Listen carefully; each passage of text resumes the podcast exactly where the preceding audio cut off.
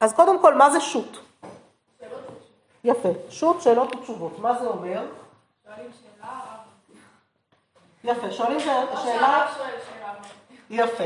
אז שואלים שאלה והרב עונה, או שהרב שואל שאלה והוא עונה. יפה, את זוכרת אחד כזה שעשיתי, שהזכרתי לכם? מי אמרתי לכם שהוא כזה שהמציא את השאלות שלו? תרומת הדשן. תרומת הדשן, בסדר? שהוא מאוד מאוד חשוב מתקופת הראשונים. הוא באמת אומרים שהמציא את השאלות שלו, שזה לא, שהוא רצה, רצה לכתוב ודרך זה אה, פשוט יצר שאלות, כי זה הרבה יותר מעניין כשיוצרים שאלה, זה הרבה יותר מעשי, זה הרבה יותר החיים. בסדר? יש שתי דרכים בעצם כשניגשים ללימוד של נושא. יכול להיות שאני אגש ללימוד של נושא, כי הנושא עצמו יעניין אותי סתם, לא נתקלתי בו, לא שום דבר, אני רוצה לייצר לעצמי לימוד מסוד, נושאי מסודר של משהו. ויש הרבה מאוד פעמים שאני אגיע ללמוד נושא, פשוט כי עלתה לי שאלה תוך כדי החיים, ואז רציתי לברר את הנושא הזה, נכון? מי שביקשה פה, מי ביקשה פה את הנושא של שבעה נקיים? מי כתבה לי, אתם זוכרות? אמר, והייתה עוד מישהי, לא זוכרת מי עוד, לא זוכרת, צריך להסתכל שם בקבוצה, בסדר, לא משנה. מי שביקשה את זה, למה היא ביקשה את זה? מה אתן חושבות, מי, אתן שותפות לבקשה הזאת? זה מעניין אתכם או שבכלל לא? אם כן, אז תגידו לי. אז תגידו אתם, למה זה מעניין אתכם? מה, מה, מה, מה יש שם? יפה, שזו מצווה שמוטלת על האישה, ו... לא מדברים על זה כל כך, זה... אני תמיד אומרת לקלות כשאני פותחת את ההדרכה, שההבדל הגדול אה, בין כל הנושאים של טהרת המשפחה לנושאים אחרים, זה שבנושא טהרת המשפחה בעצם כמעט כולנו כמו חוזרות בתשובה. כלומר, כל הנושאים האחרים גדלנו עליהם, שבת, כשרות, אה, כל הדברים, מועדים, הכל זה, גדלנו, אז אנחנו יודעות לעשות מה שעשו בבית. לפחות זה בדרך כלל יש לנו, למי שכמובן בא מבית דתי. הנושא של טהרת המשפחה, על פי רוב, הוא לא נושא שגדלתי עליו, כי, כי לא התעסקתי איתו, כי לא הייתי צריכה להתעסק איתו. אה, אין הדבר אמור כמובן על הילדים שלי, שקצת שומעים יותר מדי בבית, אבל זה כבר בעיה אחרת, אבל גם הם משתדלים לא לשמוע. אל דאגה, גם הם לא מעניין אותם מספיק, וזה בסדר גמור, וכאילו המשפט הידוע של, את זה אמא תגיד לך לפני החתונה, בסדר, ברור שזה גורם לי ללכת לבדוק יותר ולחקור יותר, ולי אף פעם אין בעיה להגיד גם לפני, אמרה לנו פעם הבת שלנו, מה זאת אומרת, לפני החתונה זה עכשיו, גם עכשיו אני לפני חתונה, לא? כאילו, מה זה לפני חתונה? כמה זה פרק זמן, כן? כמו שאישה אחרי לידה, ברגע שילדה את הילד הראשון, היא אחרי לידה לכל החיים, יש תירוץ תמיד. זה מצוין, תשתמשו בזה. אמ, אז אני אומרת... אז נשים היו מעבירות באמת לבנות שלהם, יש טוב, על זה יש לי מה להגיד בלי סוף, אני יכולה קורס שלם אה, שנתי לתת רק על העברה בין דורית הזאת ומה, האם באמת העבירו לו, וזה כל מחקר שלי בדוקטורט בעצם אה, קשור מאוד מאוד חזק לזה, אבל זה נושא אחר. אז זאת אומרת, לא מדברים על זה, וזה נכון, ואז אנחנו מגיעות להתחתן, פתאום מגלות עולם שלם חדש של הלכות שלא היו מוכרות לנו אף פעם, לא התעסקנו איתו אף פעם, ופתאום צריך ללמוד אותו, ועוד לומדים אותו בלחץ שנייה לפני, ואיזה סוג של שחייה בהתכתבות, כי את רוב הדברים עוד לא עושים רגע זאת מקסימום רגע לפני, אבל בטח לא חודשיים קודם כשיושבים עם מדריכה ולומדים את זה, ואז מה, איך בדיוק זה, ואחר כך מתחילות השאלות אחרי החיים, אז תשמעו את המספר שלי, אתם מוזמנות, כאילו, באמת, אני אומרת, זה, ומהניסיון שלי, מי ששואלת לומדת, אתמול התקשרה אל האישה עם אה, שאלה על זה שהיא כבר מנסה להיכנס להיריון כמה זמן, לא מאוד לחוץ לה, אבל היא כן מנסה בכל זאת עוד הריון, ובהריונות הקודמים לא הייתה בעיה, אבל עכשיו כן אה, זה לא הולך, והיא פתאום עלתה על זה שכנראה היא מפספסת את הביוט שלה. וזה בדיוק השאלה של שבעה נקיים, בדיוק הסיפור של שבעה נקיים שעליו תוקפים את השבעה נקיים כל כך חזק. ואני מתחילה לברר איתה מה היא עושה ואיך זה קורה, ומסתבר שפשוט היא מחכה עוד יום ועוד יום ועוד יום עד שבטוח יהיה נקי מכל כיוון שלא יודעת מה. לה שמץ של מושג מה נקרא נקי, מה לא נקרא נקי, מה צריך לעשות, מה לא צריך לעשות, ו... וסתם מחכה. עכשיו, זה, וזה בדיוק הנקודה, אמר לי פעם רופא נשים לפני המון שנים, רוב המקרים של עקרות הלכתית זה לא עקרות הלכתית, זה בורות הלכתית. 95% מהמקרים האלה. מאלה שבכלל כבר קיימים, כן? שזה, וזה ממש נכון, אני נתקלת בזה שבוע אחרי שבוע, כל הזמן.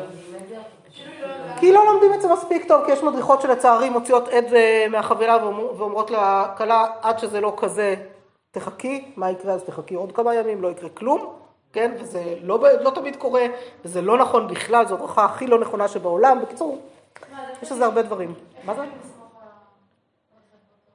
אה, צריך לראות מה היא מלמדת, וצריך לקרוא את הספרים טוב, ולהיות עם ראש על הכתפיים וללמוד, פשוט ללמוד טוב.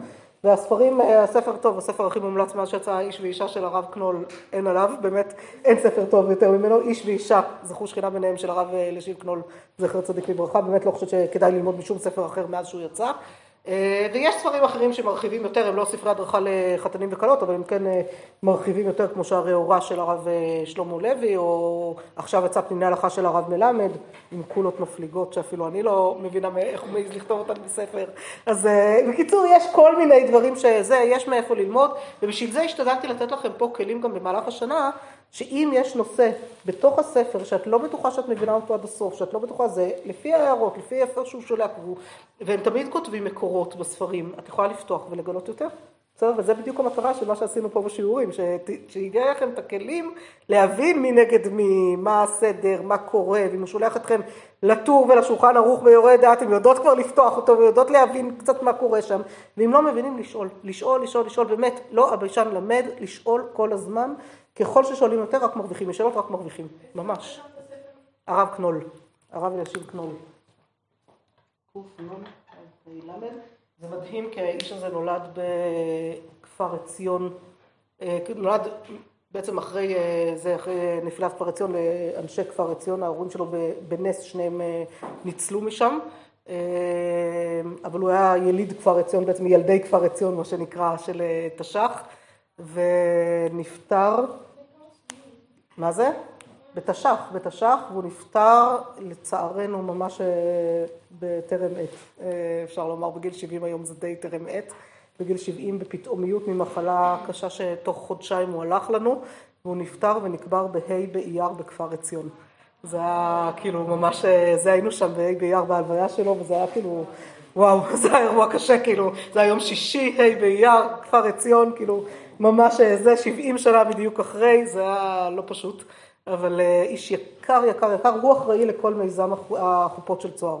הוא בעצם זה שהקים את מיזם הנישואים של צוהר, והיה במקימי צוהר אה, הנישואים שם, במערך ההדרכות לחתנים וכלות. אני, אני למדתי אצלו, יואל למד אצלו, ממש אבדה גדולה שאיבדנו, אבל לפחות השאיר לנו ספרים. יש לו גם ספר על זה וגם ספר על כשרות, שכדאי להכיר.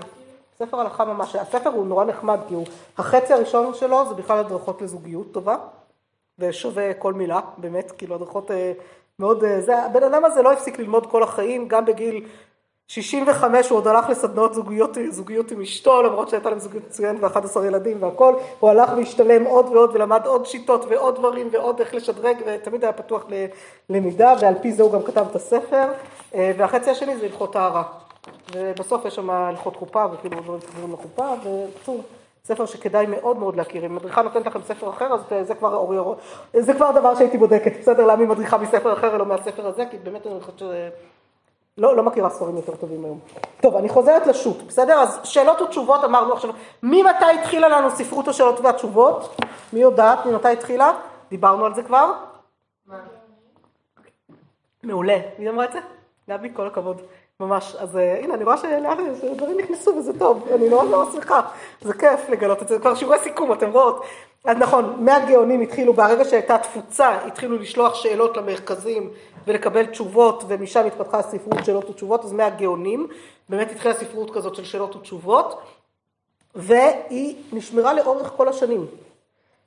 שינתה פנים, היו כל מיני שאלות, עכשיו יש לנו המון סוגים של שו"תים. זה נמשך לנו עד היום. רק שהיום רוב השו"תים שנמצא, נכון? היום היום ממש, רוב השו"תים שנמצא, איזה מין שו"תים הם יהיו? אינטרנטים, אס.אם.אסים וכאלה. אז יש את השו"ת אס.אם.אס שהוא הכי הכי הכי קצר, ודרכו בטח אי אפשר ללמוד כמעט כלום. בסדר? אפשר לקבל תשובה של כן ולא, פחות או יותר. נכון? מותר אסור. לא, לא, אין תמרון. שזה באסה, כי זה אומר שהשואל קיבל אומנם תשובה תכלס מה לעשות, אבל זה לא פתח שום מנעד של אפשרויות. באינטרנט יש כאלה שפותחים יותר, יש כאלה שיותר ויש כאלה שפחות, מאוד מאוד תלוי באיזה אתר ותלוי מי הרב שעונה ותלוי כמה זמן יש לו גם. אני מודה, כי גם אני משיבה לשאלות באינטרנט ואני יודעת כמה, לפעמים אני פשוט נמנעת מלהשיב כי אני יודעת שאין לי, לי זמן, ואז אני אומרת תעבירו את זה למישהי אחרת, אין לי זמן עכשיו לפתוח את כל המקורות ואת כל הזה, ואז אומרים לי, תכתבי את התשובה הבסיסית, אנחנו נעזור לך להרחיב את זה כבר ואנחנו עובדות בשיתוף פעולה במשיבת נפש. אבל משיבת נפש באמת אחד הדברים שלקחנו על עצמנו, מתוך לימוד של מה קורה בשו"תים באינטרנט וכולי, זה א', אה, תמיד תמיד תמיד שתהיה התייחסות גם רגשית ולא רק התייחסות עניינית, כי אני חושבת שכל שאלה כמעט באה גם מאיזשהו מקור רגשי שהניע את השואלת לשאול. זה יכול להיות אפילו ברמה הכי בסיסית של אה, כל הכבוד לך שאת שואלת, כן? זה לא, לא חייב להיות איזו התייחסות אה, זה, אבל כן התייחסות אישית ככה, קצת יותר שתיתן מענה אישי. תשובה קצרה ממוקדת לשאלה, והרחבה שפותחת את המקורות ופותחת את הדברים ונותנת דיון. אתן שלחתם לי לפני כמה זמן תשובה של אה, חברתי הרבנית חנה אשקס, רבנית דוקטור חנה אשקס, אה, שממש עכשיו מקבלת צמיחה אחרי חמש שנות לימוד הלכה, אה, ממש עוד שבועיים, מרגש נורא. היא רצינית כמו אני לא יודעת מה, שלחתם לי, מישהי כאן שלחה לי, רעות, את שלחת לי נכון תשובה שלה על הנושא של זכויות יוצרים. זו הייתה את ששלחת או מי שלחה? או שירה, שירה נכון.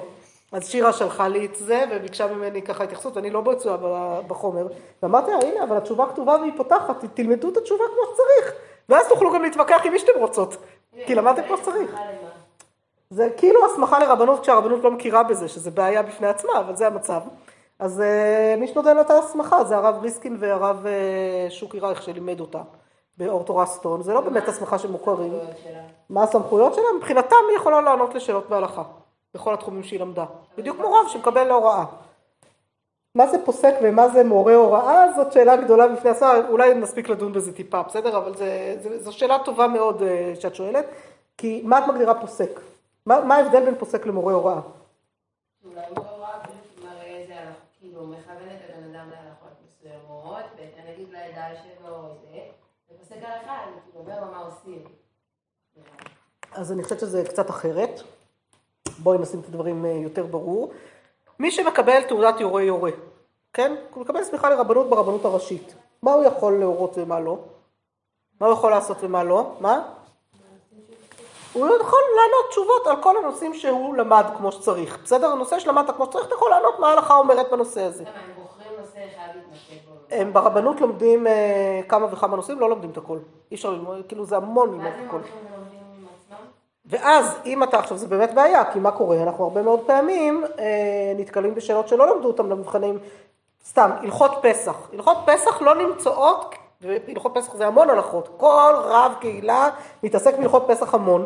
זה לא נמצא במבחנים של יורה יורה, זה נמצא במבחני רבנות עיר.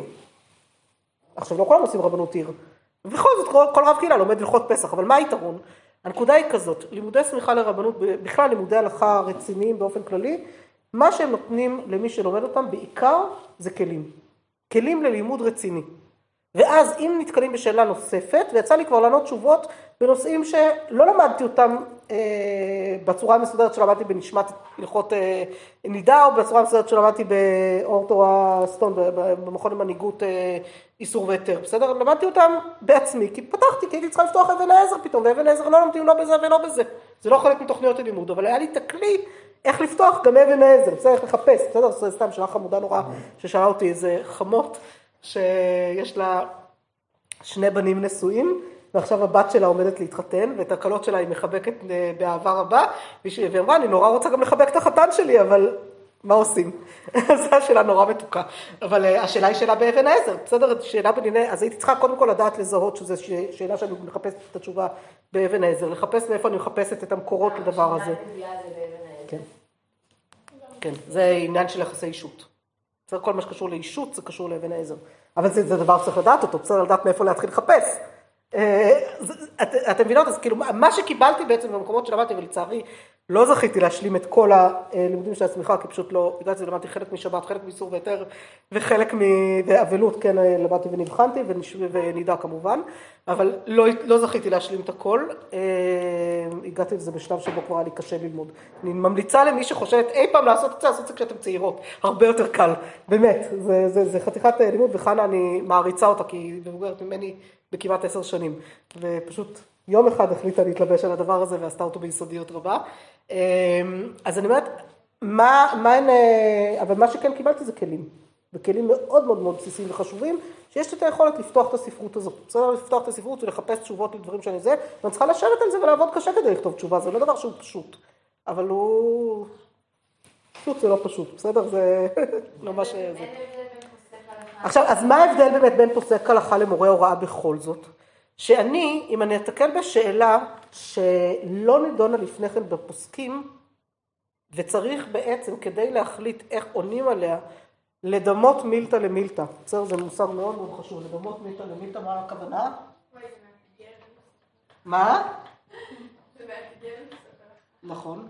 מה זה לדמות מילתא למילתא? מילים דמות. יפה, למצוא מקרים דומים, לדומות מקרה למקרה, בסדר? למצוא מתוך מה שכבר יש לנו בעבר, משהו שיכול להתחיל להיות דומה לזה, לדומות מילתא למילתא, ומתוך זה אה, לענות תשובה. אה, אני חושבת על זה עכשיו שאולי הייתי צריכה להביא לכם אה, שו"ת אחר של הרב רבינוביץ' של אה, יועצות הלכה, ששם בדיוק מתייחס לפער בין מי שלמד למי ש... ויודע להורות, לבין מי שלמד ויודע לפסוק, שזה שני דברים שונים. פוסקי הלכה בדרך כלל זה גם לא אלה שקיבלו סמיכה לרבנות לפני יומיים. פסקי הלכה זה בדרך כלל אנשים שיש להם ניסיון שנים רב, ניסיון רב של הרבה מאוד שנים, שמוכנים לקחת על עצמם, לשנות דברים ובאמת לעשות את הדבר הזה שנקרא לדמות מילתא למילתא ולמצוא מקרים דומים ולפסוק על פיהם, זה מי שעסקו בנושא של חשמל בשבת נגיד, כשהומצא החשמל, ואמרו רגע, זה אש, זה לא אש, זה כן, איך הם מתייחסים לזה, בסדר? זה לא דבר שאני הייתי עושה אותו. כי כאן צריך באמת לחדש דבר חדש לגמרי. אז זה פוסק. פוסק הוא מי שגם מעז באמת להיכנס לנושא חדש. עכשיו, להגיד לך שאני לא אוכל לעשות את זה יום אחד אם אני אלמד הרבה הרבה הרבה, אני מאמינה שכן. זה לא עניין של גבר או אישה. זה רק עניין של באמת מרחב הלכתי הרבה הרבה יותר גדול, שצריך לדעת ולהכיר, מרחב תורני והלכתי, שבאמת מכיר את כל מה שיש ויודע לעשות את זה. בסדר. בסוף... לא, עכשיו אני אומרת מה זה משנה, אבל בסוף הרי מי נותן את הסמכות למישהו לענות לו תשובה? אם עכשיו אני עונה תשובה במשיבת נפש, הרבנות לא מכירה בזה, נכון, אז מה? מי ששאלה אותי את השאלה קיבלה תשובה, מי ששאל אותי את השאלה קיבל תשובה, הוא בחר בי כסמכות הלכתית. איך אמרה לי, נורא מצחיק, המטפל, יש לי מטפלת שמטפלת בי כבר הרבה שנים, כבר כמה שנים טובות, שהיא באה כאילו ממקום מאוד... אה, היא בוגרת אולפנה, אבל היא כאילו היום לא, היא לא נראית כמו אישה דתייה היום, אבל היא לגמרי אישה דתייה והכל. ואיך היא אמרה לי, ממש השבוע בטיפול, היא אומרת לי, חני, אני מקווה שזה בסדר שאני אומרת לך, מבחינתי את הרב שלי. היא לא תשאל בחיים רב. היא לא, אין, אין לה שום אמון ברבנים. אבל דווקא אני, שאני אישה, ויש לנו שיחות ככה בחדר הטיפול, כאילו בכלל, לא בזה, פתאום נפתח משהו וכאילו נוצר משהו אחר, שהיא, באמת כשיש לה שאלה הלכתית, היא שואלת אותי. שאלתי על צום ביום כיפור ועל כל הדברים אה, זה. מה זה? מה זה? לא, היא, היא, היא מטפלת בי בכתף, כאילו בגב, אה, כל הסיפורים האלה. אז לכן אני לא מטפלת, לצערי. יש לי חלום ללמוד טיפול כבר שנים, אבל לא, לא זכיתי עדיין. ואני לא יודעת עדיין איפה אני אעשה את זה, נראה. בכל מקרה, כי גם צריך לדעת בסוף להתמקד בדברים אה, שאת טובה בהם באמת, ולעשות אותם כמו שצריך. אמ, בסדר, אז זה, זה קצת עונה לך, נועה? מה זה, אז, אז מצד אחד סמכות, הנה עכשיו הרבנית שירה מרילי מירביס שהתמנתה לרבנית קהילה, שמעתם את הסיפור הזה? לא שמעתם? גם, גם חברה שלי, גם התחילה ומסיימת עם חנה את הלימודים אה, שם. קנתה בית באפרת בשכונת, אה, בגבעת התמר באפרת, בסדר? עמדו לפתוח בית כנסת. הייתה שותפה שם בבניית בית הכנסת, כאילו היה לה גם סכום שהיא יכלה לתרום לזה, הייתה שותפה בהקמת הקהילה שנקראת שירת התמר, שבנתה בית כנסת באפרת, או בנתה קהילת, לא יודע אם בנו כבר בית כנסת, או בנו קהילת בית כנסת בכל מקרה, וכיוון שהיא לומדת הלכה כבר כמה שנים, באופן מאוד מאוד טבעי, והיא בנתה בית כנסת שכאילו רצתה גם שיתאים למרחבים שלה כאישה, שייתן לה מקום וכולי, ומצאה את האנשים השותפים הנכונים בקהילה שלה, למזלה, מצאה גם אנשים ושותפים נכונים בקהילה שלה, ובאופן מאוד מאוד טבעי פשוט התחילה לתת דרשות שם בבית הכנסת, ולענות לשאלות הלכתיות, וכל הדברים שפנו אליה, בלי טייטלים, בלי שום דבר, כן, כאילו הייתה פשוט דמות שמתאימה לזה, ו... ואיכשהו בקהילה שם לא הפריע זה שהיא אישה, פשוט ראו בדמות. ואחרי כמה שנים כאלה עכשיו, מאז שהם הקימו את בית הכנסת, פתאום הם החליטו שבעצם צריך למנות, ש... שנכון שלקהילה יהיה רב, אבל אמרו, אבל כבר יש פה רבנית, אז בואו נמנות אותה לרבנית הקהילה שלנו. היא פשוט התמנתה לרבנית קהילה, אשלח לכם אחר כך כתבה עליה. מה שהייתה לה כתבה יפה במקור ראשון, והיא באה ממש בלי, בלי איזה הצהרות. עכשיו, כמובן כל העולם הפמיניסטי הלכתי חגג את זה, כן? כי הנה רבנית קהילה, שקהילה ממנה רבנית, ועשו מזה הרם מאוד מאוד גדול. האמת שבתוך כל האירועים שהיו עכשיו, גם האסון במירון לא עלינו, וגם המלחמות, וגם כל זה, אז אף אחד לא שם לב בכלל לסיפור הזה יותר מדי בגדול, אחרת זה היה מקבל במה יותר אה, זה. אני אנסה לזכור לשלוח לכם אה, גם ראיון איתה וגם אה, כתבה, שאם תרצו לשמוע, כי זה באמת מרתק לראות את זה. והיא באמת אמרה, אני באתי במקום נורא, נורא רוצה, רוצה להיות חלק, זה הכל, כאילו נורא מסורתי. אבל פתאום יצא שנוצר משהו חדש בעולם, בסדר? מאיפה הסמכות שלה? מישהו מכיר בסמיכה שלה? מישהו מכיר? צריך. הקהילה החליטה לקבל אותה על עצמה. זאת אומרת, יש עניין של קבלת הקהל, בסדר? ויש לזה בסיס בהלכה. כאילו, זה לא בעייתי שאם קהל קובע מהרב שלו והוא אותו, אז יכולים גם רבנים שהם לא באמת... אה, בטח שזה בעייתי, אבל זה בחירה של הקהל. באותה מידה יש גם קהילות רפורמיות וקונסרבטיביות, להבדיל, כן, כמובן, חלילה, אני לא, לא משווה. אבל בוודאי שזה בעיה, אבל בסדר. כאילו, אני לא יודעת באמת, אבל זה יכול להיות בעייתי גם ב... כאילו בעולם היהודים אנחנו לא רוצים להגיע לקונסרבטיביות או... אז בואי נגיד ככה, אם שירה תרצה להתמנות להיות רבנית השכונה עם משרה של משרד הדתות, נגיד שיש דבר כזה בכלל, או הרבנית של אפרת, לצורך העניין, להחליף את הרב ריסקין, להיות הרבנית של אפרת, ובשביל זה תצטרך גם רבנות עיר, זה היא לא תוכל לעשות, כי המדינה לא תכיר בזה, בסדר? כי משרד הדתות לא יכיר בזה, כאילו הרגולציה לא תיתן לזה לקרות. לא כאילו, מה שאישה תורה הוראות? לא. אז מה העניין שלו? אין, אין בזה בעיה הלכתית, כאילו אני יכולה להביא לכם, אה, באמת, אה, יש על זה שוטים והכל בלי סוף, כאילו באמת, אין לזה, אין לזה מקור הלכתי, מה העניין? העניין הוא שלא היה מקובל, ושלא מאמינים שבאמת אה, אישה יכולה ללמוד כל כך הרבה, וקיצור, אנחנו, בסדר, מכירים את השמרנות שיש לה גם יתרונות ה- לשמרנות הזאת, בסדר? אני לא אומרת שאין לה יתרונות, ודאי, זה בדיוק מה שמנסה לשמור עלינו, אבל צריך תמיד להיזהר שהשמרנות היא לא באה, היא באה ממקום הלכתי ולא ממקום לא הלכתי, בסדר? אז פה, פה הבעיה. אבל... אה, אני בן אדם סתם, שעכשיו הוא, הוא כאילו בן אדם פשוט, הוא לא יודע את ההבדלים, נגיד שיש מקומות שהם הלכתיים ומקומות שהם לא הלכתיים.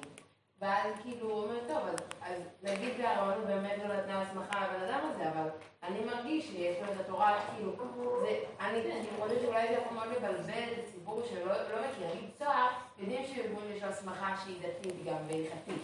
אבל אנשים... ואת יודעת כמה חושבים שצוהר הם רפורמים? כן, אני יודעת. המון, יותר מדי. בעיה, כאילו באמת. נכון, נתקלים לא בזה בלי סוף. אנשים לא את זה. אבל אתה יודע שיש מאחורי זה איזושהי הלכה מסוימת, איזה כיוון מסוים שאנשים כאילו לקחו בחיים. אבל יש נגיד אנשים שיכולים לענות לי ב- באינטרנט, שכאילו אין להם מושג מהחיים שלהם, אבל כאילו הם על אותה משבצת. את יודעת איפה אני רואה את זה קורה כל הזמן? אם דיברנו על שו"תים בימינו? בפייסבוק. משתגעת מזה, באמת, אני אומרת לכם, אני משתגעת מזה. אני נמצאת בקבוצות, אה, בעיקר קבוצות של טובלות וכל מיני כאלה, כאילו דברים שקשורים למקצוע שלי, ונשים שם שואלות שאלות בהלכה, ונשים עונות להם מהשרוול, מה שהן יודעות, כאילו בלי, אין, אין, באינטרנט אין שום, שום אה, קשר למה שבן אדם למד ומה שהוא עונה ומה שהוא יכול להגיד, כאילו, הכל, ש... כולם שווים. קומוניזם מוחלט, כן, בהקשר הזה. אין, אין, אין שום אה, רמות של אה, היררכיה, וזה... זו בעיה קשה. אני חייבת לומר, זו בעיה קשה. כאילו, אני, אני משתגעת מזה, ואני משתדלת הרבה פעמים לעמוד על המשמר, אבל אני לא תמיד מצליחה, והרבה פעמים אני גם לא, כי אין לי סבלונות להיות בפייסבוק כל כך הרבה, אבל אין ספק שפה יש לנו באמת בעיה. כלומר, זה מסכימה. אז הנה, אם דיברנו על עולם השו"ת, אז הנה הבעיה. בסדר? בן אדם בוחר את מי לשאול. השאלה כמה הוא בירר שהבן אדם הזה באמת בעל סמכות או לא, שאלה טובה. ובואו רגע אחד נחזור בכלל לשו"ת ואיך איך כותבים שו"ת, מה, מה יש בו. בסדר, אז אמרנו, מצד אחד יש לנו בדרגה הכי הכי כאילו מקוצרת זה שו"ת אס.אם.אס, שיש לנו היום. יש שו"תים באינטרנט שיש להם כל מיני רמות וכל מיני סוגים. בסדר, יש כאלה שמפורטים וזה, יש כאלה שלא. מה שכן מאפיין את רובם שהם יהיו יחסית די ממוקדים בנושא השאלה, בסדר? שו"תים יותר עתיקים, ושעדיין נכתבים גם היום הרבה פעמים, הרבה פעמים יש לנו שו"תים למדניים. מה זה אומר שו"ת למדני? זה אומר שזה מתחיל משאלה מסוימת, אבל מתוך השאלה הזאת כבר מגיעים לכל כך הרבה דבר, נושאים נוספים, מדמים מילתא למילתא בהרחבה רבה, כן, בדברים מאוד מאוד, ולך תפתח ולך תעשה עם זה, מי שתקראו באמת, שו"תים של הרב עובדיה, שו"תים של הציץ אליעזר, ואני מדברת על פוסקי זמננו, כן, ציץ אליעזר, רב אליעזר ולנדברג חיים, לא מזמן כל כך.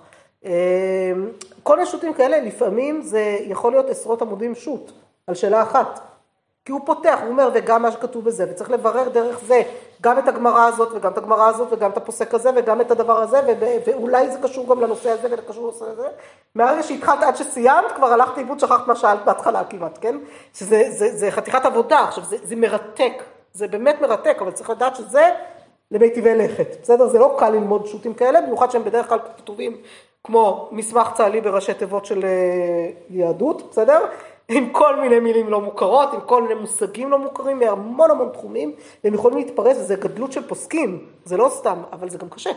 צריך לדעת שזה חתיכת עבודה לקרוא אותם, בסדר? מה שאני, בדוקטורט שלי אני עסקתי בספרות פסיקה, יותר מאשר בספרות שו"ת, אבל יצא לי להתקל בהרבה שו"תים ששולחים אליהם דרך ספרות הפסיקה וכל מיני דברים, וזה היה לפעמים המון המון המון עמל רק להגיע ולקרוא את כל הדברים. יש יצא כשאני מכינה שיעורים לפעמים, אני מכינה ופותחת, אז זה באמת אה, לא פשוט. מה שהבאתי לכם פה היום זה את הרב רבינוביץ', זכר צדיק לברכה, אה, מורנו ורבנו, ראש הישיבה של יואל, שהוא באמת מה שאפיין את הספרות שהוא כתב, ספרות השו"ת שהוא כתב, יש לו שני ספרי שו"ת, מלומדי מלחמה, שזה ישן מאוד יחסית, כלומר יצא כבר לפני, אני אגיד לכם איזה שנה הוא יצא, תשנ"ד, הרבה הרבה שנים.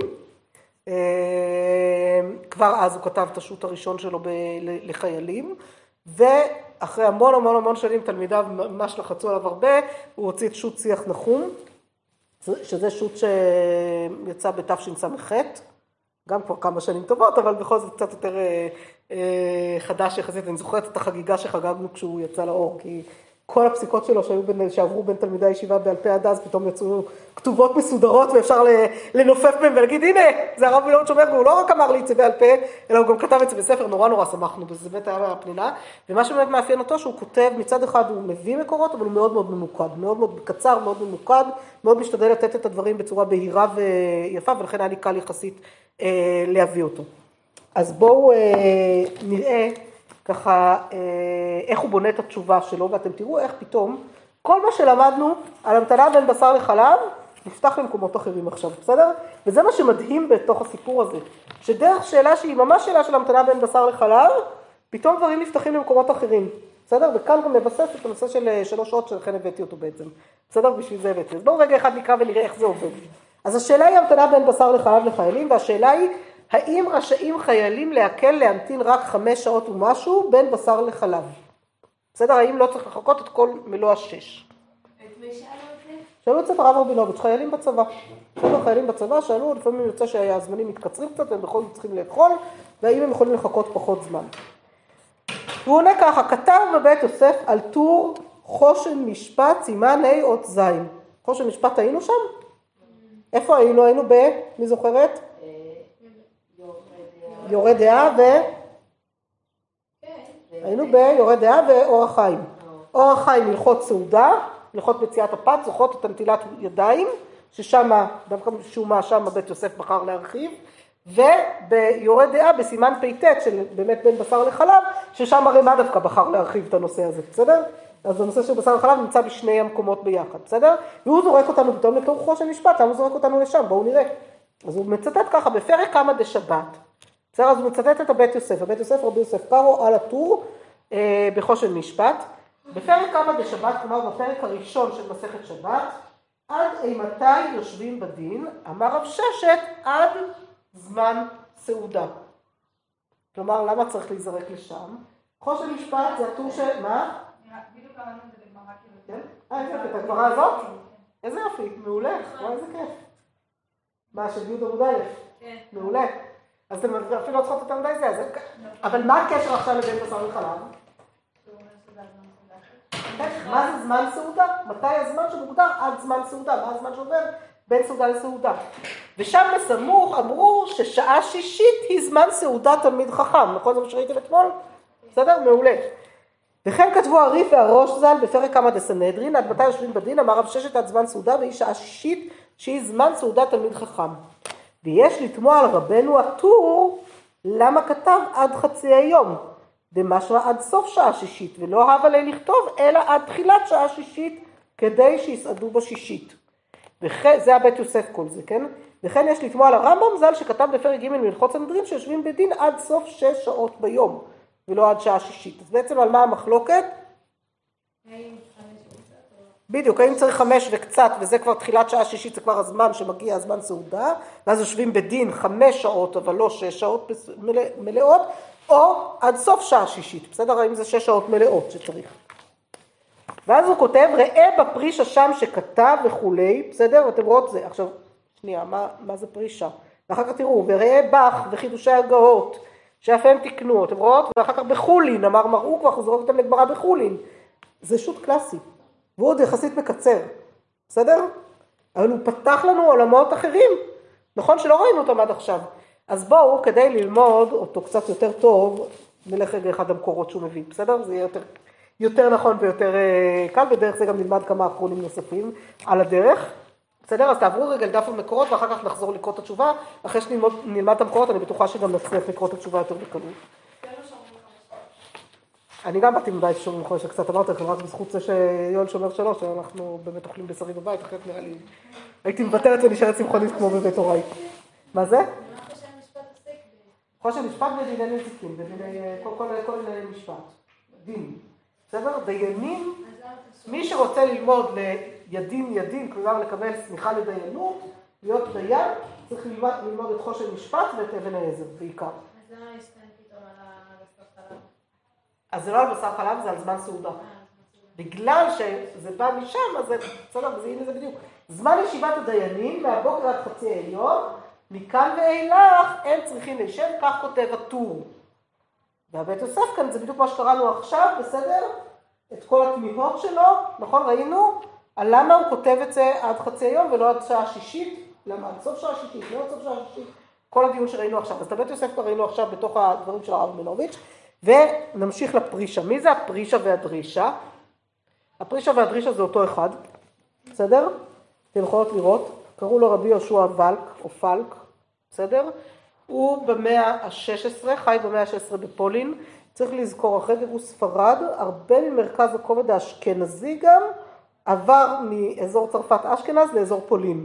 בסדר? פולין נפתחה ליהודים ושיהודים התחילו להתיישב שם ולכן הרמה היה מפולין מקרקוב והרבה גדולים אחריו היו גם כן והיהדות האשכנזית התרכזה הרבה יותר באזור פולין, בסדר? וקצת פחות באזורים שהיו קודם. אמ, והוא כתב כמה וכמה ספרים חשובים מאוד, בין השאר זה החיבורים שלו פרישה ודרישה על ארבעת חלקי השולחן אה, הטור. בסדר? זה פירוש נוסף על הטור, אמרנו, יש לנו את פירוש הבית יוסף, את הפירוש של דרכי משה, ערימה, נכון? עכשיו אנחנו נגלות את הפרישה ודרישה.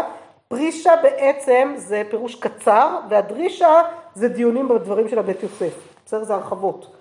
אז בפרישה הוא כותב מהבוקר עד חצי היום, פירוש עד חצי ולא עד בכלל. משום דצריך להתחיל סעודתו קודם שתכלה שעה שישית שהוא חצי יום, ועיין בדרישה, ותראה הרחבה על זה בדרישה. בדרישה הוא באמת מרחיב הרבה יותר. אנחנו רואות כאן מהבוקר עד חצי היום לשם רבנו, כלשון הרמב"ם, שכתב בפרק ג' מלכות הנדרים ז"ל עד סוף שעה שישית. ובבית יוסף תמה על רבנו, על מי זה רבנו? לא, אז זה לא רבי נחמן כמובן, הרבה לפניו. מי זה רבנו? כשכותבים רבנו בפירוש על הטור, מי זה רבנו? פירוש על הטור. רבי יעקב, בעל הטורים.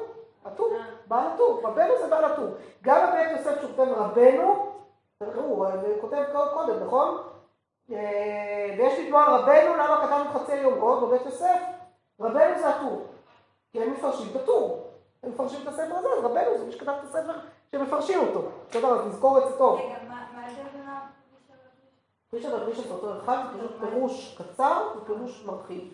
דרישה זה כאילו לשון דרש, אני דורש עכשיו הרבה, פרישה לשון פירוש, פירוש קצר, בסדר? ואז הוא אומר ככה, ויש, הוא באמת יוסף הבא לרבנו, ולא אבל לכתוב אלא עד תחילת שעה שישית, כדי שיסעדו בשישית. דאחי משמע בגמרא בפרק כמה בשבת, וזה לשונה, ומתי יושבים בדין, אמר רב ששת את זמן סעודה, ושם בסמוך אמרי ששעה שישית היא זמן סעודת תלמידי חכמים. וכן כתבו הריף והראש, פרק כמה בסמים על לשונו של הבית יוסף. מבינות כמה זה מורכב לקרוא ספרות שמתחילה להסתעף מעוד, למה זה מורכב? צריך פשוט להחזיק ראש. בסדר, אני עבדתי תמיד, עובדת תמיד עם מרקרים בהקשרים האלה. ויש לי מרקר לכל תקופת זמן. כלומר, יש לי מרקר שממרקר גמרות, ובגמרות אני ממרקר את תנאים והמוראים בצבעים שונים, ויש לי מרקר שממרקר ראשונים, יש לי מרקר שממרקר אחרונים, כדי שאני אדע ואצליח להבחין מי נגד מי, איפה זה עובד, ואני מסמנת את, את השמות שלהם כדי שנשים לב. כרגע מדברים על הבית יוסף או על הטור? כרגע מדברים, על מי מדברים עכשיו? זה עם מי אנחנו כרגע, על מי אנחנו מדברים כרגע? במיוחד כשמגיעים לאחרונים זה נורא נורא חשוב, כי אנחנו כבר כזה, אה, כזאת היסטוריה שמביאים, בסדר? אז התחלנו מגמרא, הזכרנו את רב ששת, רב ששת אצלי גם רואים זה צהוב, אז רב ששת היה ממורכר עכשיו בצהוב כדי שנשים לב על מה מדברים, בסדר? על מי מדברים עכשיו שניתן בגמרא. וציטוט מגמרא, ויש לי המורה שמדבר שהוא הבסיס. משם עברנו לטור, הייתי ממרקר, או לריף, הראש, הרמב"ם, כל אלה הייתי ממרקר יפה. נגיד תכלת כדי לשים לב שמדובר כאן עכשיו בראשון, או בכתום, לא זוכר כבר מה הצבעים של הזה, זה כמובן קראתי הלכה, אז אה, עסקתי בזה יותר. היום אני יותר מלמדת גמרא, אז אני יותר עוסקת במחורים של הגמרא עצמה. ואחר כך עברתי לבית יוסף, הייתי שמה עליו איזה מרקור אפור של הכהנים, בסדר? כאילו, שים לב שאני עכשיו אה, נמצאת שם. זה נורא נורא חשוב, כי זה עוזר להבין את, המ... את כל המרחב. יושבת עכשיו עם הרב רבינוביץ', אז היא צריכה לעבור עוד כמה שלבים אה, של עוד פסקים שהוא מזכיר. אבל זה עוזר ותנסו, אני ממש ממליצה, כאילו לשים לב לפחות לסמן, אם לא למרקר, אז לפחות לסמן באיזה עיגול את השמות של האנשים ולראות מי, מי נגד מי, כי אחרת נורא קשה לעקוב. ואז כשיש עד כאן לשונו, לשים לב את מי ציטטו עכשיו, בסדר? עד כאן לשונו של מי? הטור, בית יוסף, הגמרא, עד כאן לשון מי. בסדר? לשים לב ממש את מי מצטטים. ונראה לי זה לא קשה מידי. דסבירה לאו לרמב"ם, נראה לי שזה לא כל כך קשה. שסבירה לו לרמב"ם ורבנו, כלומר לרמב"ם ולטור, דהדה אברינן שישית זמן סעודה, לאו למימרא שיתחילו בתחילת שישית, לא הכוונה היא שנתחיל את הסעודה בתחילת שעה שישית, אלא לאפוקי להוציא שלא יעבור כל שעה שישית בלא אכילה. כלומר צריך, שעה שישית היא זמן סעודה, זה אומר שבתוך השעה השישית איפשהו צריך לשים לב שבשעה השישית אוכלים, אבל לאו דווקא בתחילתה. וכן יש לפרש שם כל השעות הנזכרות שם, דאינם רוצה לומר בתחילת שעה דווקא. וכמו שאמר, הוא משם ואילך כזורק אבן לחמת. בסדר, אתם למדתם את הגמרא אתמול, נכון? אתם יודעות על מה מדובר או לא? הבנתי, אז, אז תפתחו אחר כך שבת י' עמוד א' ותראו מה, מה קורה שם, בסדר? כי זה, זה מדבר על הגמרא שם, שיותר מזה זה כבר יותר, יותר מדי. משם ואילך כאמרי, אבל משהתחיל לאכול בסוף השעה, אף שעיקר הסעודה תהיה בשביעית, לית לן בהן בזה בעיה.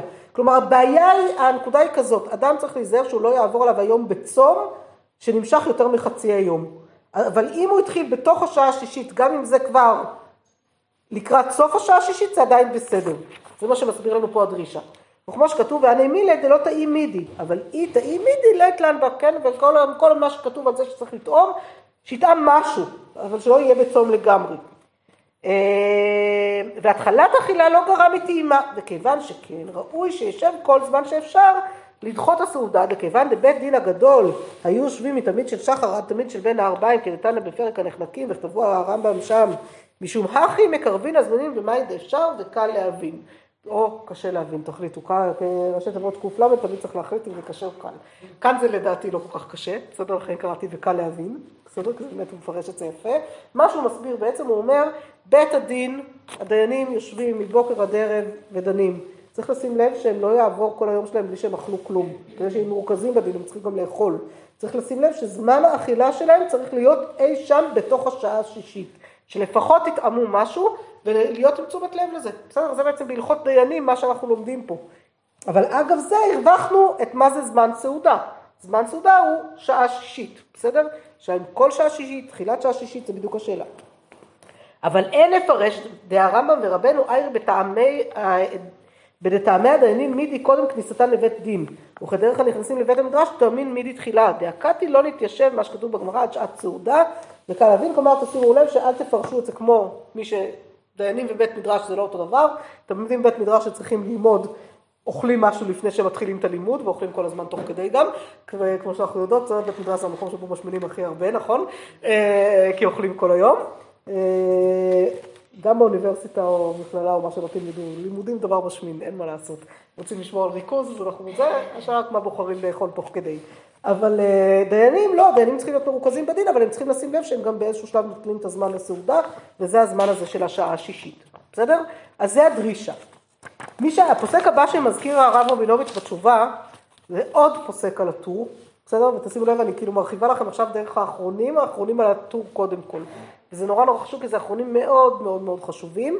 והאחרון הבא שהוא מזכיר זה את הבח. מי זה הבח? מה זה ראשי תיבות בח? בח. כתוב לכם שם בריבוע.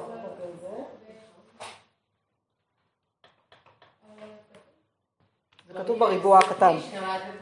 יפה, רבי יואל סירקיש, ותראו שהוא כתב את הפירוש שלו, הבית חדש, פירושו על הטור בשם בית חדש, בסדר? יש לכם שם כתוב. אז הבאתי את זה, והוא היה, עכשיו אני אזכיר כבר עוד שני אחרונים חשובים מאוד, בגלל שאני ככה מנסה לתמצת לכם את זה לזה, מה? כן, כן, כן, הרבה קרואים על שם הספר שלהם. אז הנה עוד שניים שקרואים על שם הספר שלהם, שאותם, אה, אחד מהם הבאתי פה ואחד לא הבאתי כי הוא לא היה אה, נדרש לענייננו, אבל חשוב להכיר אותו. הבח היה חמיב של התז. טורי זהב, זה הספר, לכן הוא נקרא התז. בסדר? התז רבי דוד הלוי, בסדר? גם כן קצת יותר מאוחר, גם בפולין, תראו שכולם מתרכזים בפולין, בסדר? והתז כתב לא על הטור, אלא הוא כתב על השולחן ערוך, על חלק מהשולחן ערוך, בסדר? אה, בעיקר על יורה דעה, בסדר? הוא כתב אה, בעיקר על יורה דעה.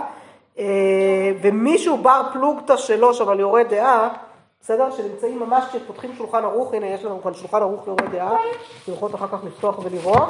אז שולחן ערוך יורה דעה, כשפותחים, אז יש לנו את התז, טורי זהב מצד אחד, ומהצד השני, עכשיו אני מתקרב שתנסו לראות.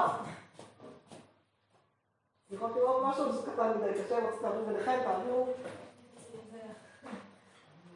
מה כתוב?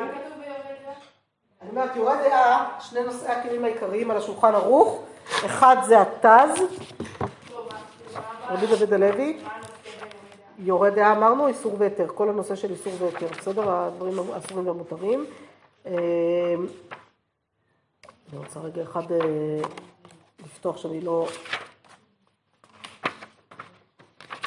נו, איפה יש לנו כאן את יודעים על סירקיש, למה אני לא רואה את זה?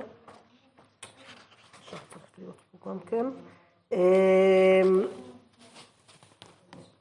זה לא. שם כבר באמצע, כנראה. קצת אשכנז באמצע, צריך למצוא אותם תמיד, זה קצת זה, הנה.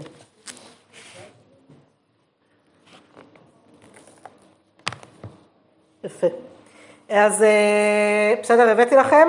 עכשיו, מי נמצא בצד השני של השולחן ערוך? יש לנו צד- תז בצד אחד, ובר הפלוגתא שלו, ראיתם? כן, הרב שך. השפתי כהן זה לא הרב שך, אלא הרב שבתאי בן מאיר הכהן, בסדר? הוא אה, גם, הוא חי כבר במאה ה-17, בסדר? התז והשך כבר חיו במאות 16-17. אה, וזה הפירוש של יורד דעה ולחושן משפט מאוד מאוד מאוד מאוד יסודי. המון הוא חולק על התז, הוא כתב עליו, אה, הם התווכחו ביניהם גם, בסדר, נקודות הכסף זה חיבור שהוא כתב כדי לחלוק על זה. התז בעצמו חולק הרבה על הבח, על הבית חדש של חמיב, הוא כבר הרבה פעמים כותב מורי וחמי אמר כך וכך, הוא חולק עליו, חופשי, בסדר? גם כן, זה נורא נורא מעניין לראות את הדברים האלה בתוך הפירושים. אז זה על השולחן ערוך, בסדר? הבח כותב על הטור. לא להתבלבל, בסדר? אז בטור, כשאתם פותחות טור, הנה תעבירו ביניכם גם כן טור יורה דעה, בסדר? אז בטור יש לנו גם כן, תסתכלו ותראו? אה, יכול להיות שזה הסוף של הספר שיש אה, כבר פירושים, כן, זה הפירושים נוספים שנוגעים בתורה הזה. אבל זה העיקר, זה החלק העיקרי. אז כאן על השולחן ערוך, תז, שח, ועוד פרשנים למטה, בגון זה נדבר עליהם. השח זה השפתי כהן, וזה הטור, בסדר, בוא נתחיל, מניח עכשיו, הטור אתם יכולים לראות את הבית יוסף מצד אחד, בית חדש מצד שני, בח מצד שני, פרישה ודרישה ודרכי משה למטה. בסדר? אבל תראו את זה ממש נמצאים כל אלה שאמרתי לכם, ממש נמצאים על הדף, בסדר? הבאתי לכם רק מה שעל הדף, כי אחרת אנחנו לא נצא מזה. אה, בחלקים אחרים של השולחן ערוך יש פרשנים אחרים, בסדר? אני הבאתי עכשיו את יורה דעה, כי אנחנו כרגע ביורה דעה, אבל ממש אה, אה, צריך לדעת שיש גם אה, פרשנים נוספים אחרים, אנחנו לא יודעת כמה, אם נצליח בכלל במה נצליח. אז אני ממשיכה כרגע, נכון מה לי את זה, אני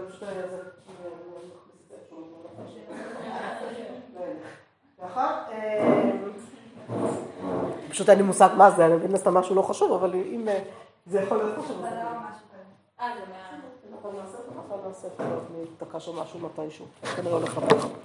אה. אה, בסדר? אז עכשיו מביא הרב רבינוביץ' את הבח, את הבית חדש על הטור. גם כן הטור שם בחושן משפט, בסדר? זמן ישיבת הדיינים מהבוקר עד חצי היום, וזה לשון הרמב"ם סוף שש שעות, והבית יוסף תמה עליהם, ולא אהבה לו לאו- לומר אלא עד תחילת שעה שישית, כדי שיסעדו בשישית, ועל פי דעתו פסק בשולחן ערוך עד סוף שעה חמישית. ויש לתמוע, ולפי הבנתו, עדיף אמינה, קשה להרמב"ם, בפרק ו' מהלכות תפילה, תראו איך נזרקנו עכשיו למקום אחר, פסק דסעודה קטנה למה אסור סמוך למנחה גדולה, דהיינו בתחילת שעה שביעית, ואם כן האח יושבים בדין עד סוף שעה שישית, ואם כן סעודתם בתחילת שעה שביעית, זה אסור לדעתו. ואין לפרש דלא יסעדו אלא לאחר שהתפללו תפילת מנחה. ואם כן לא יתפללו הדנים לעולם תפילת מנחה בציבור, דיין ציבור נוספים אז להתפלל. ואין הדעת מקבלת שחז"ל יתקנו תקנה שיהיו יושבים בדין בעניין שלא יתפללו עם הציבור, זה כבר היה אפשר לתקן שיפסיקו בתחילת שעה שישית. אלא האמת יורד דרכו, דהרמב"ם עד סוף שישית כאמר, ולא סוף שש בכלל, ופשיטא דצריכים לסעוד בתוך שעה שישית, כדי אמרינן, שישית מאכל תלמידי חכמים, מכאן ואילך כזורק אבן החמת. וסבירה לידי אפילו אינה רק בסופה, אלא כזורק אבן החמת הוא, ולפיכך יש להחמיר שישבו עד סוף שש. וכן כתב סמ"ג, ולזה מתכוון סמ"ג ספר מצוות גדול, דיברנו עליו בקצרה ממש. ולזה מתכוון גם רבנו עוד חצי היום, ואף האלפסי והראש, מי זה האלפסי והראש? רבי יצחק אלפסי. הריף והראש, יפה, לא נחלקו באבא, ולא כמו שפסק הרב בית יוסף עד סוף שעה חמישית ול- מכאן ולך אין צריכים לשב, נראה דאחי כאמר, לא תימא דאסור לישב יותר משום ביטול תורה, וכדברש רש"י בפרק כמה דשבת, אה, היה דחליש ליבאיו, לפי פירוש השני, וכדמסי קטן, דאדן דין אמת לאמיתו, מעלה עליו הכתוב כאילו עסק בתורה כל היום, כלומר הוא אומר בסופו של חשבון, זה אין כאן מחלוקת, הבית יוסף טעה פה, בסדר? הוא חולק על הבית יוסף, הוא טעה פה, אין כאן מחלוקת, זמן סעודה הוא בתוך השעה השישית איפשהו, בסדר? וזה לא שהרמב"ם חולק על מישהו והוא מוכיח את זה מתוך עוד דיונים בהלכות תפילה. מה? כן, כמו שהשעות עוד רגע נגיע לזה, הרב בנוב תתייחס לזה. אבל זה הוא כתב במקום אחר, בדיוק איפה שאנחנו ראינו. תראו את התז, שהוא מביא גם אותו, בסימן פט, זה הסימן שאנחנו ראינו. בסדר? התז, ראינו את הסימן פט בשולחן ערוך, על סימן פט בפעם הקודמת, נכון? אה, את השולחן ערוך והרימה. אז התז, על מה שכתב השולחן ערוך שם, אומר ככה. אתם זוכרות מה אמר השולחן ערוך שם? אני, זה קצת לא רציני לעשות את זה בלי זה. מהנתונים שלנו מהפעם הקודמת. עם השולחן ערוך. אז השולחן ערוך בסימן פט אה, כתב לנו ככה. אכל בשר אפילו של חיה ועוף, לא יאכל גבינה אחריו עד שישה שש שעות. ואפילו אם שהה כשיעור, אם יש בשר בין השיניים צריך להסירו, ועל להסיר תינוק צריך להמתין. והרימה של העיר, ואם מצא אחר כך אה, בשר בין השיניים ומסירות, צריך להדיח פיו קודם שאוכל גבינה. ויש אומרים די צריכים להמתין שש שעות, רק מיד אם סילק וברך ברכת המזון מותר על ידי קינוח והדחה. והמנהג הפשוט במדינות האלה, אומר הרימה, להמתין אחר אכילת הבשר שעה אחת, ואוכלים אחר כך גבינה. ניהו צריכים לברך גם כן ברכת המזון אחר הבשר, דאז הווה כסעודה אחרת, מותר לאכול בגלל מקימים. אבל לא, ולא ברכת המזון, לא מעל להמתנת שעה, ואין חילוק אם המתין השעה קודם ברכת המזון או אחר כך.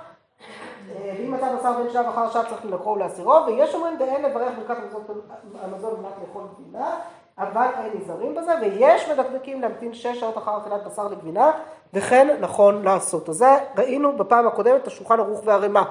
על המילים של הרימה, אחר אכילת הבשר שעה אחת, הוא מאיר התז ככה. זה לשון מהר"י. בזה. בזה רבים עושים פשרה מדעתם להמתין שעה אחת אחר הסעודה בשר. וסילקו וערכו ואוכלים גבינה, אף אגב זה לא השליחן רמז לשיעור זה. מכל מקום, מי ימחה בידם? רואים והתוספות ורעביה מתירים, פירוש זהו דת היש אומרים, ואין צריך להמתין שש שעות שהביאה רימה וסמכות. אבל הצנועים נושכים ידיהם מסעודת שחרית לערבית. גם נוהגים העולם ואין חילוק בזה בין עוף לבהמה ורשל.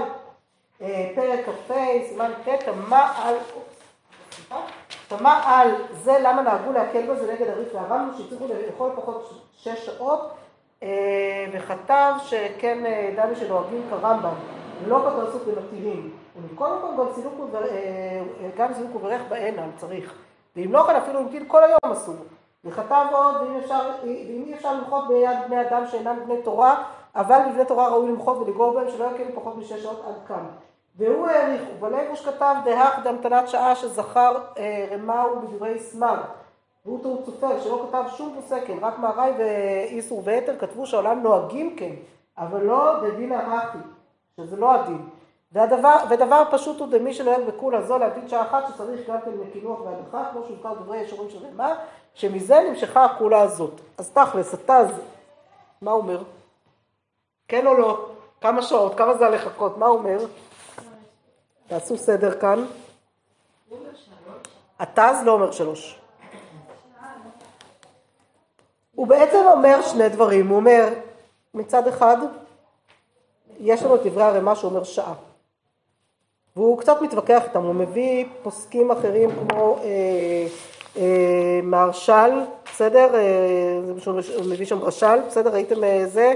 אה, ואת הלייבו, שזה שני פוסקים חשובים אשכנזיים, גם כן קצת אחרי הרמ"א, כמעט בני דורו של הרמ"א שהתווכחו איתו על, על השעה הזאת, אמרו מה פתאום, זה שהעולם נוהג ככה לא אומר שבאמת צריך אה, לנהוג ככה, אבל הרמ"א המנהג חזק אצלו, ולכן הוא אמר, מה אני אעשה, כך נוהגים. וכך כתבו כמה פוסקים, ויש לזה מקום, הארעי כתב את זה, זה, אם הוא כותב, מי אני שיחלוק עליו, בסדר, מי אני שיבוא אחריו ויגיד שלא. ואז באמת אנחנו, נוצר לנו כאן הבלאגן. מצד אחד, האשכנזים אמרו, התוספות אמרו בכלל שלא צריך המתנה. צריך רק סילוק שולחן וקינוח וטביעת ידיים וכולי, כן?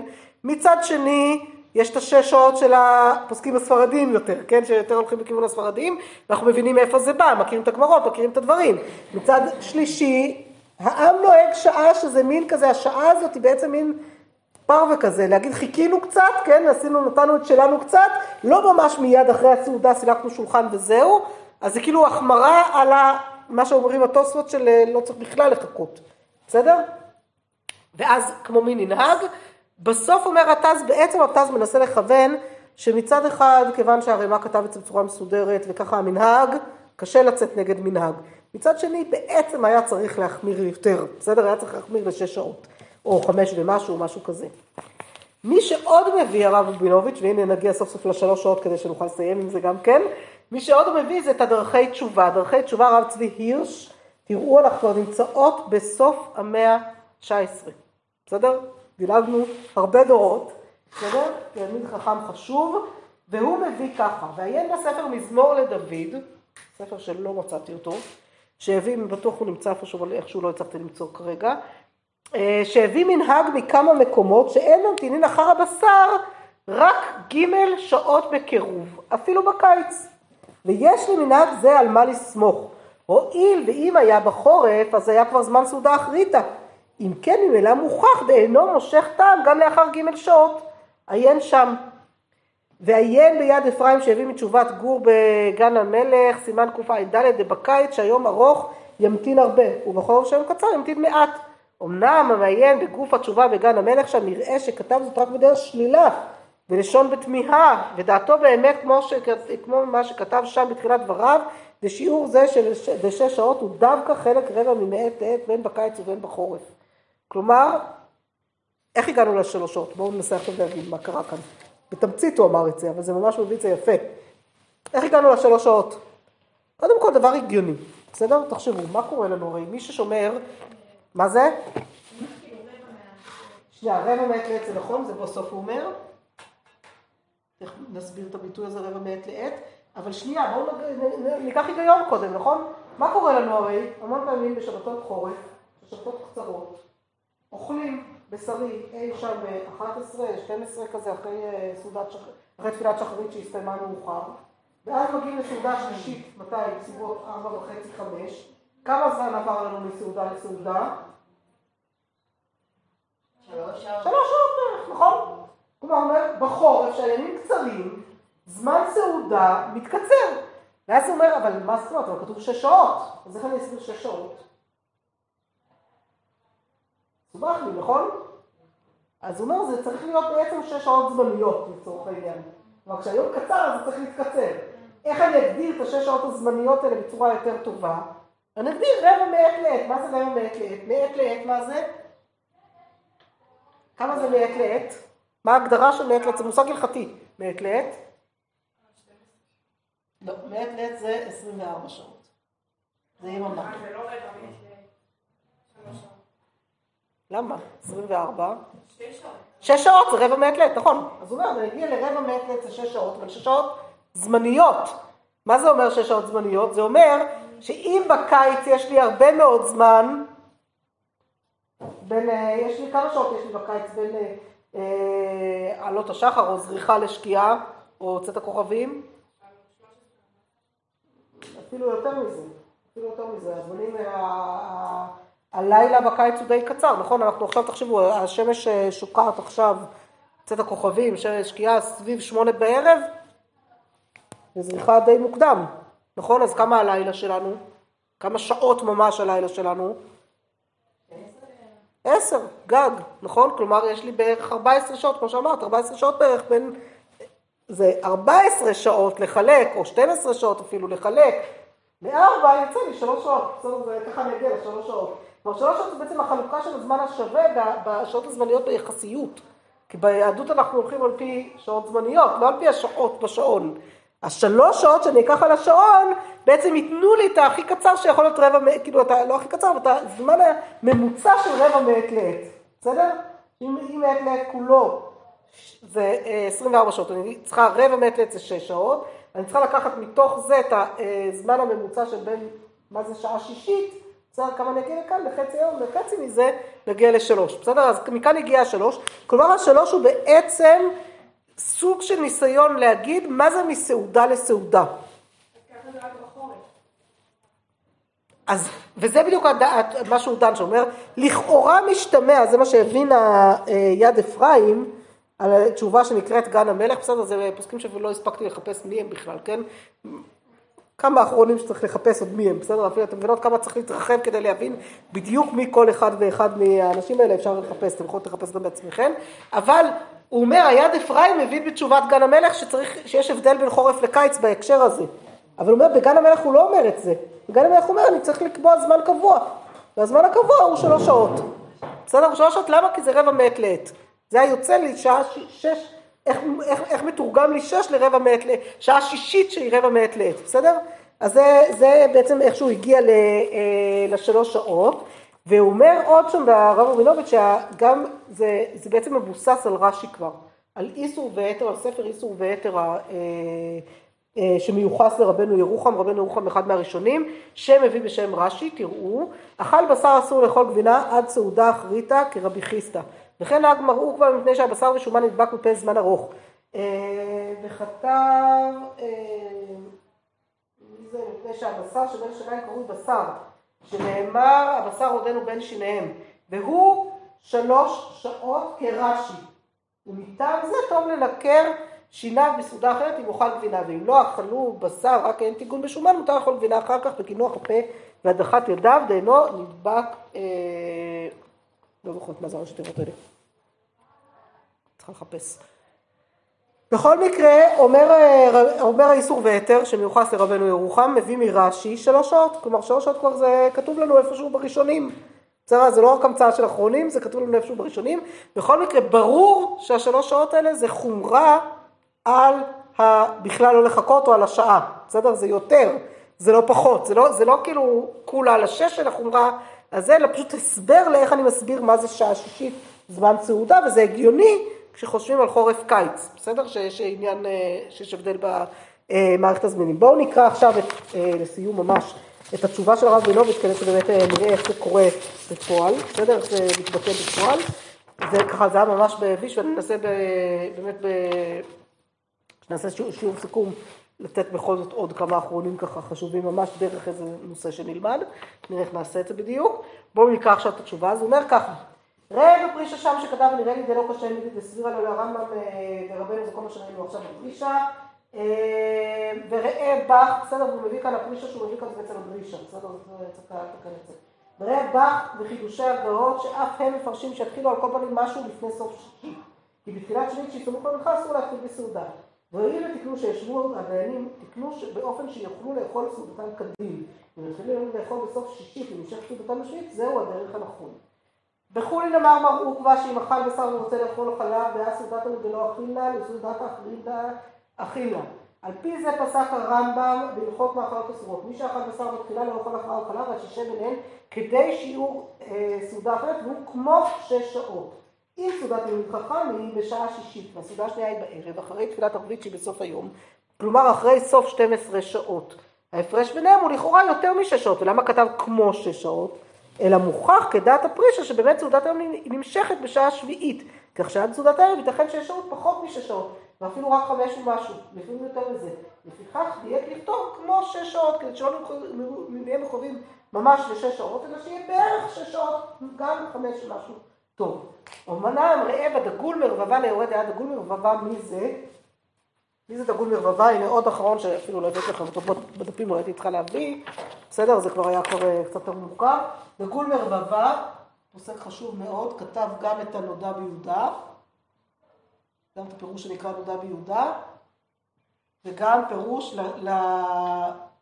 וואי, עשיתי לכם בלאגן על הלוח ממש. אני אעשה לכם מסגרת שתראו שנדבר את זה, וגם ציון לנפש חייו, פירוש שנקרא ציון לנפש חייו צלח אה, לתלמוד, פירוש של התלמוד, על התלמוד, בסדר, הדגול מרבב והנודע ביהודה, שניהם ספרי פסיקה. הנודע ביהודה זה שו"ת, והדגול מרבב פירוש של השולחן ערוך, הצלח על התלמוד, כל זה רבי יחזקאל אה, יהודה לנדה, בסדר, אה, פסק חשוב מאוד מאחרונים, צריכה למצוא בדיוק את השנים שלו, אבל אחד הפוסקים החשובים מזכירים אותו המון המון המון בספרות הפסיקה, בסדר, צריך לדעת שהוא מאוד מאוד חשוב. אומנם רבי דגול מרווה ליורה דעה שמביא את דעת הפרישה, כפי שכתב בספר בסמה, בספר מירב עיניים, זה גם ספר של הפרישה, ומפרשו ש, שגם הוא סובר שעיקר זמן סעודה הוא דווקא בתוך השעה השישית ולא השביעית, ואף שאיני כדאי. מכל מקום הוא רואה את דברי הסמה בפרישה, מובאים לאל, נראה ששפתיו ברור מללו. ועוד הוסיף שם כל השעות נזכרות שם בעיניים ורצה לומר לקראת השעה דווקא. וכן מוכח בבח שכך הייתה עיקר התקנה לכתחילה של שבוע דנים עד חצות ולא עד בכלל. ולמה לא תקנו רק עד תחילת שעה שישית בלבד, אלא ודאי שעיקר זמן סעודה מתחיל רק בסוף שישית כמו שמתבאר. ודברי הרמב"ם כמו ששעות יוכיחו, בסדר? אז הוא ממש הראה ככה את ה... הוא מתווכח עם הדגול דבר, הוא לא בטוח שזה לעצמו, הוא מתווכח עם הדגול דבר, בגלל שהוא נשען על הפרישה והבח. שוב העירה לי אחד התלמידים, זה נורא יפה, הרב שאנחנו מביא תלמידים שלו, זה תמיד כיף לראות את זה, שוב העירה לי אחד התלמידים, שדבר מפורש במעיל זה על תשובותיו, שכתב עד שהמעיל זה ראשון, עד שישש שש שעות או חמש כשיעור שבין סעודה לסעודה וחוזר על כך פעמיים. ברם, כל זה אמור לכתחילה, עכשיו תראו את התשובה ואיך הוא פתאום עובר שלב לגמרי. עד עכשיו הוא אמר חמש או שש גג, כאילו לא, בטח לא פחות, כן? ברם, כל זה אמור לכתחילה שראוי להחמיר להמתין כמו שש שעות, כלומר קצת יותר מחמש שעות. אבל חיילים הנמצאים במצבי דחק כגון שעת מלחמה וכולי ורעבים לאכול, או שיש סיבה אחרת שבגללה צריכים להקדים סעודתן, רשאים להקל באופן חד פעמי יותר ויותר. ברמזל מביא את דעת התוספות וסיעתם, ויש אומרים דיין צריכים להמתין שש שעות רק מיד עם סילק וברך ברכת המזון, מותר על ידי קינוח והדחה. והמנהג הפשוט במדינות אלו להמתין אחר אכילת הבשר שעה אחת ואוכלים אחר כך מילה. כבר כתבתי כמה פעמים שאסור לחיילים להחמיר בענייני אכילה, שזה יכול להביא חס וחלילה לידי חולשה וחוסר ערנות ואחריתם מישורנה. אז חיילים הם במצב של דחק שוודאי צריכים לא להחמיר בשום דבר שמחמירים בו בנוהל הרגיל. שאלה טובה, אבל שחיילים מבצעים, קצת בתהפכון מבצעית לצורך העניין, וחיילים צריכים את הכוח בשביל להיות חיילים טובים. ולפיכך, אם יש צורך בכך, כגון שאין מספיק לאכול, יצחצחו את השיניים אחר אכילת בשר ויוכלו לאכול חלב אפילו תכף אחר ברכת המזון. ואם אין צורך להקל כל כך, ימתינו שלוש שעות, כמובן בדרכי תשובה, בשם ספר מזמור לדוד, מנהג בכמה מקומות שהם מתאים אחר הבשר עד שלוש שעות בקירוב. ומנהג זה יסודותו בהרי קודש כדאית בפוטרי סיסור והיתר לרבנו ירוחם ז"ל. הנתפס בשולי ספר אדם וחווה, ספר אדם וחווה זה ספר של רבנו ירוחם. אליבא דרש"י, שאם אכל אה, בשר צריך לחכות שלוש שעות עד שאוכל מאכלי חלב. ולעת הצורך אפשר לסמוך על התוספות שאפילו לאלתר לסלק השולחן אברך נפטר. לשטוף את פיו, והכל לפי הצורך והזמן, והחכם מנהג בראשו, שלא להכביד חס וחלילה על החיילים, כי השובע גורם גדול לתפקודם הראוי. אז סתם נורא נורא יפה לראות אם את המהפך, כן, את המהלך של התשובה. אני אמרתי לכם, אנחנו כששאלנו את הרב רבינוביץ' בזמנו, אם אני צריכה לעשות את הרב נדרים, כשאני עוברת לשמור שלוש שעות, אז הוא כן אמר לנו שעדיף שיואל יעבור למנהג שלי ולא למנהג שלו, למנהג שלי של חמש ומשהו. אנחנו יכולות להבין מתוך התשובה גם למה הוא אמר את זה. אבל אנחנו אחר מחילה לא קיבלנו את דבריו, כי אמרתי ליואל שכיוון שבא עם בית צמחוני, אם יחמירו לי יותר מדי, אז כנראה לא יהיה בשר בבית, אז זה לא יעבוד, והיה לנו על מי לסמוך, אז מספיק על מה לסמוך גם לא לעשות את זה, וזה גם בסדר. מה זה? השלוש אמרנו, זה הרבע מעת לעת שמקצרים בתוך השתים עשרה של יום. זאת שמה זה יום? של זמניות, בדיוק. זה הכי קצר שהגידו שיהיה בין סעודה לסעודה. עכשיו, השאלה אם יש עניין לך בדברים האלה, זאת שאלה מצוינת. כי מצד אחד, לכאורה כן, כי אנחנו רואים שהגמרות, כאילו, המרות כבר אמר שאבא שלו היה מחכה 24 שעות. זה היה מחכה כאילו יממה שלמה. אז לכאורה נראה שיש, אבל מצד שני, השאלה היא איפה מחמירים ועל מה. זה, זה מה שהבאתי לכם את הסיפור על אה, גיסי, שהחליט להחמיר ולשמור שש שעות במקום שלוש, שנהגו בבית הוריו, ואז כל פעם שהם מגיעים לבית של אה, חמי וחמותי ואוכלים בשרי נגיד בסעודה הראשונה וחלבים בסעודה שנייה, בסעודה השלישית, כאילו בסעודה האחרונה, אז הם לא אוכלים שום דבר מהחלבי שחמותי מכינה, וחמותי נורא נהנת. אז פה אין מקום להחמיר. זהו, יש מנהג של משפחה, באת לבית הוריך, ככה הם נוהגים כל השנים, זה שבחרת להחמיר, לא, לא, לא הגיוני לעשות את זה עכשיו. בבית שלך תעשה מה שאתה רוצה, תחמיר כמה שאתה רוצה, בסדר? יש מצבים שאפשר, כן, בטח שלא זה. אז זאת השאלה, אם הוא לא מקבל את זה בנדר, הוא צריך לראות, אבל אני חושבת שפה יש מקום שצריך אה, רגישות כאילו למסורת אבות, בסדר? אני חושבת, הרב מילון במקומות האלה היה מאוד מאוד רגיש לנושא של מסורת, ושלא להוציא לעז על הראשונים, ואם ההורים שלנו נהגו ככה, זה מנהגים, מנהגי ישראל וסעודתם בהררי קודש, צריך מאוד מאוד להיזהר בזה. ולא פתאום להיות צדיקים יותר מכולם, בסדר? אז מצד אחד יש לכאורה מקום להחמיר, מצד שני לא. אני בטוחה שאם שואלים את הרב רבינוביץ', והיינו אומרים לו, אוקיי, נגיד היינו מקבלים אפילו את מה שהוא אמר, שאנחנו רוצים להחמיר, שדווקא אני שלו ייקח את המנהג שלי. אבל אני אומר, אבל זה עושה לנו בעיות שאנחנו מגיעים לבית הוריו, ולא יכולים לאכול את מה שחמותי מכינה, הוא היה אומר, ברור שפה לא להחמיר, בסדר? זה פשוט לי שככה הוא היה אומר. בסדר, אז ברגע שהחמירו, החמירו את זה. וואו.